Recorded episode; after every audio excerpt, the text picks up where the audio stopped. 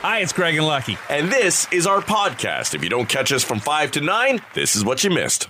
There are a lot of jobs out there that, uh, at first glance, you look at them and you go, that seems like it would be kind of fun to do. And then if you actually get into it, you realize the reality is probably that it's not all that much fun. And so a bunch of people were talking uh, about which job is a lot less fun than most people expect. There's a whole bunch of them people, I guess, have uh, wanted to chime in. Anything freelance, well, anything owning your own business seems sexy. Right. Until you realize all the paperwork and all the 24 hour 7 worrying about keeping it going. Wow, that the, the lack of guarantee. Yeah. Right? Like freelance can be great if you're like, oh, I'm not, I'm not tied down by anyone or, Yeah. or uh, I, I'm not uh, subservient to people. But the problem is, is, you know, next week you don't know if you have a job. That's right. Finding work is a hassle, getting paid is a hassle, and you're on your own for benefits and retirement. I know that certainly when I uh, worked briefly in the uh, the voiceover industry, I knew a lot of guys who were turning six figures one year and forty grand the next. Yeah. Um, being a touring musician, not as much fun as one would expect. It's boring. There's too much waiting around. And there's also the travel grind and the unusual hours. And you see uh, any of those documentaries like 20 Feet from Stardom or the, um, uh, the couple of different documentaries on backing uh, artists who tour aren't in the, the band, like Billy Joel's backing band. Gotcha. or- Yes. And uh, the struggle, the life they lead is not that glamorous. Well, and the and the music technicians too, Mm-hmm. right? You get lighting and all this. I mean, there was a big crash yesterday, a bus crash with Shania Twain's crew. Yeah. happened in Saskatchewan, and, and thankfully it looks like everyone's going to be all right. But again, you, know, buses and trucks, and it's it's not as glamorous as one might think. And she'll have a number one hit out of that bus accident on the country charts very soon. Um, working in the film industry, very demanding, a lot of stressful deadlines, and you're usually working to execute someone else's vision. I know somebody that works uh, on uh, film production in Toronto and has for years, and still does it. It's what they know, but has told just some horrific stories of being on all night shoots, standing outside. It's flippin' freezing. Right. You know, you're standing around outside for hours, and then the actor comes out of their warm trailer for all of seven minutes to film their scene. Yeah. And then And your still- name appears for all of a, a split second at the end of the Yeah. movie. And everybody's already left the theater. And then you got to listen to people complain about nine to five in their air conditioned office. Yeah. Video game testing. Playing a video game is fun, but testing the same elements over and over again for weeks is not. It's mindless and repetitive. Right. Bartending, I like this one. There's a lot, uh, a lot of dealing with drunken idiots. In fact, one person compared it to babysitting toddlers while people are yelling at you. Beer brewing can be a lot of physical work and very long hours. And another person said it's like a wet, hot janitorial job where you get a beer at the end. Right. Yeah, yeah, a lot of those in the entertainment or fun business. Mm. You know, where you, it, it's fun for other people visiting your establishment. Yeah. For those that are working there, not necessarily fun. Kind of like being a gynecologist in some areas. a lot of people are having fun in that space, not necessarily you. No. No, and I'm sure there's a lot of gynecologists who've seen a lot of things and smelt a lot of things they don't want to. Right. Uh, working in tech often work a lot of hours, stressful hours. A traveling salesperson. Some people think that travel is sexy, but in reality, it's an endless cycle of airport, hotel, boardroom, hotel, airport. No time to sightsee or explore. Scuba instructor. It uh, ruined many scuba divers. It ruined the hobby for them. They said it's like herding cats and nursing someone with a sore ear because they didn't equalize. Right. Yeah, and, and there's there's a lot of pressure to it, no pun intended, in the mm-hmm. sense that you know you've got people's lives in your hand too. Doggy daycare. Oh, that one seems pretty self-explanatory. Right. I would not understand for a second why anybody would think that would be a fun job. Same with child's daycare. Oh. Tattoo artist and body piercing people generally have dumb, boring ideas and don't shower enough. And finally, driving the Zamboni. They say you flip a few levers at the start, flip them again when done, drive in a circle for the rest of it. And when the Zamboni breaks down, the stress level goes through the roof. Mm-hmm. Listen, I'm really shocked and disappointed by that one because for me, watching the Zamboni go around in circles is the most exciting part of a hockey game.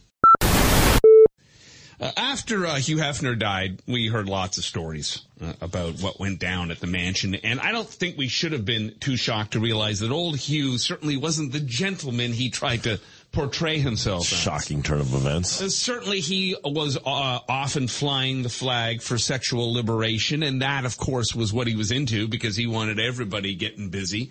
He, though, was not as supportive of women as he claimed to be. Uh, and there was a lot of weird stuff that went down in the Playboy Mansion over the decades. Uh, but this points to how gross things actually got and how weird it must have been. Uh, obviously, staying very thin was a huge priority for the ladies at the mansion to the point where uh, eating disorders and body dysmorphia were um, extremely common. And uh, one of the playmates, Holly Madison, was she one of the ones that was married to him near I Think the so, end? yeah. I think so. She was recently doing an interview, and she said so many of the women were throwing up at the mansion. The bathroom pipes actually had to be replaced. Oh. And it's not like I guess I'm sure they were getting like clogged and stuff, but Right. uh, the stomach acids Yeah, the acids would be eating away at it. Crazy. And uh, they, they, she said it had to happen a few times. She never uh, saw it being done, but she had been told by groundskeepers and people that worked at the house that yeah, a few times My goodness. bring in the new pipes because the old pipes weren't working. The old pipe, the only old pipe that worked. It's good old Hugh. Well, well, well. Kevin Costner. You know, newly divorced, we heard all about the crazy payments he was making to his ex-wife, so you think he'd be a tad gun shy about hopping into another relationship, but rumor has it that he and Reese Witherspoon What? are knocking boots. Come on. Yeah, he is 68. She is 47. Supposedly, they've been having talks about working together, and in the process, they've kind of started digging each other. He uh, didn't count on finding her absolutely charming. They've been calling and texting on the pretense of finding the perfect script. And now it's a daily occurrence. Wow. Reese and Kevin. Well, listen, you know, if he goes with a woman like Reese Witherspoon, at least he's learned a lesson. Go with someone who's got as much to lose as you do because she is very successful. Like she owns a production company. She's done very well for herself. Right. Uh, so, you know, when you go, when you're Kevin Costner and you marry the makeup girl, you're in trouble. Yeah.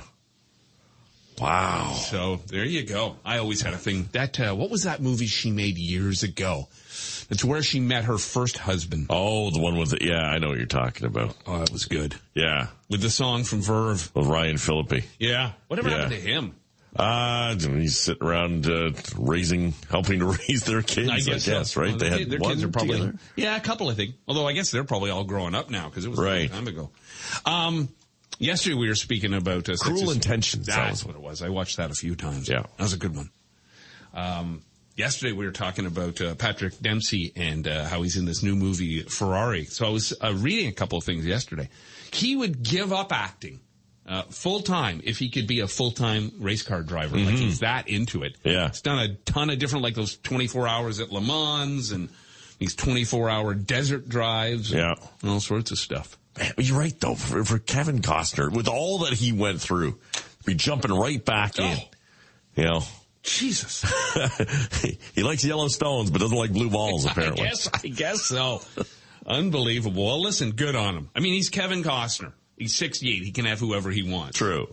You know, if the 68 year old uh, pothole filler that was on working on Reese's Street asked her out for a coffee, she'd drive over.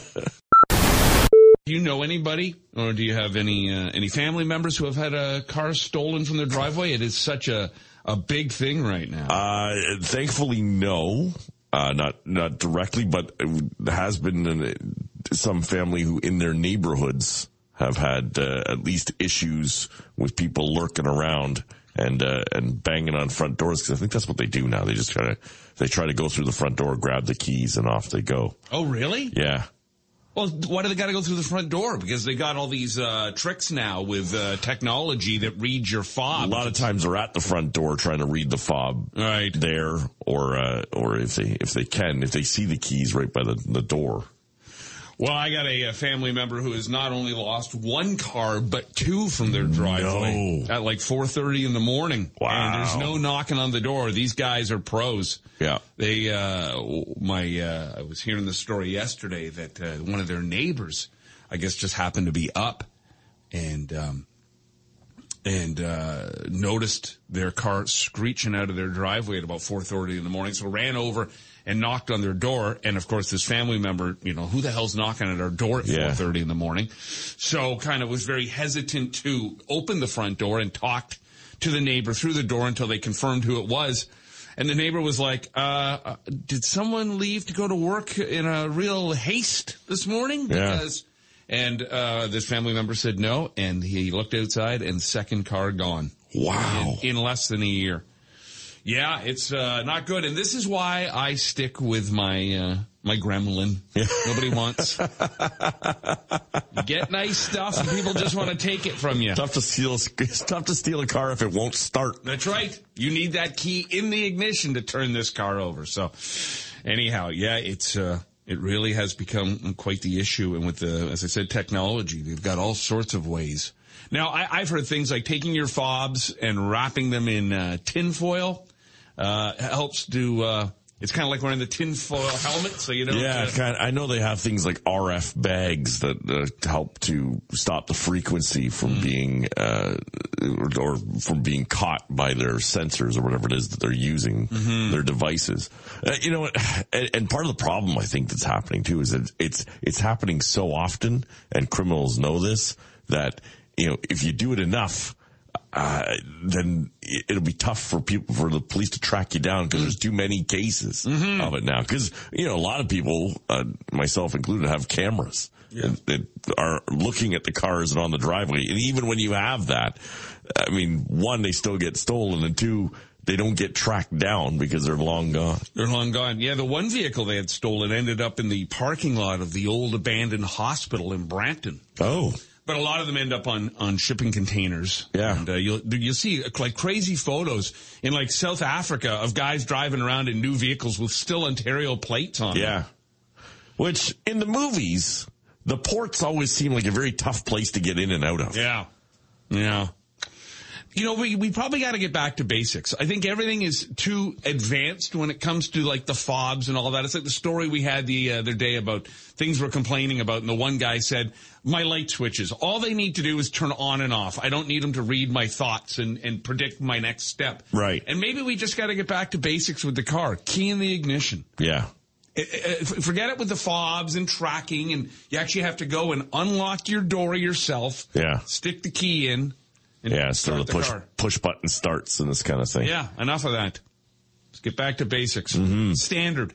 Everybody driving. No seatbelts, big ashtrays, only AM radio.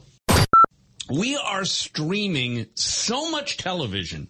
It's basically like a second job, uh, at least a part-time job. Survey found the average person streaming about 1,112 hours of shows and movies a year. That's over 21 hours a week. Wow. I really do not know how network television even survives. Like when I think of my watching habits, uh, especially with the strike, I've had no reason to go to any network uh, television, and anything I do watch on networks is, you know, on the PVR, and I watch it like SNL. I'll watch it on Sunday morning. But I'm I'm always just like Paramount Plus, Crave, Disney, and Netflix. It Right. just seems to be all I bounce through. Like for me, obviously, live sports is is really the only thing I, I'm I'm watching. Mm-hmm. Um, you know, like I've got some a couple of the movie channels, and and you know me, I- I'll I'll flick over and watch the second half of a movie rather than starting a new one. But uh, but yeah, and then we all have our our streaming services signed up and lined up too. Oh yeah. And it seems a lot of the new best stuff is going to the streaming services and not the networks. So that's where people are going. I uh, I'd be very concerned if I was head of programming at ABC or NBC or CBS, but they seem to hang on. Uh, and holiday movies, of course, are big this time of year. Three quarters of us uh, love the Halloween, the holiday, uh, Christmas movies. Uh, but not only at this time of year, over half of those people say they'll watch them any time of the year. Most are women, but over half of men asked say they, yes, also enjoy a Christmas movie. Really? I think it's just got to be in the effort to get a leg over. I'll sit through this bit. Because, you know, she'll get all warmed up by the romance. Right. All of that. Uh, Netflix and chill is still a thing. Many think streaming while hooking up is an acceptable first date. But once you're through the hookup stage, you better be into the same stuff. Having a different taste in movies is a deal breaker for many. Wow. Deal breaker. Well, go, go, you get, that's why we all have four and five TVs in the house. Yeah. You go to one room and I'll go to the other. you buy a, a 60 inch flat screen for like 50 bucks now. it's crazy. And I don't know, like for me, of course, I've admitted to my addiction to television, but I don't care really what's on. Like if, if, if Maria and I want to hang on the couch and have a snack and watch a movie and we watch some movie that she's into and I could care less, I'm still just sitting on the couch having a snack. Right. It's a great evening.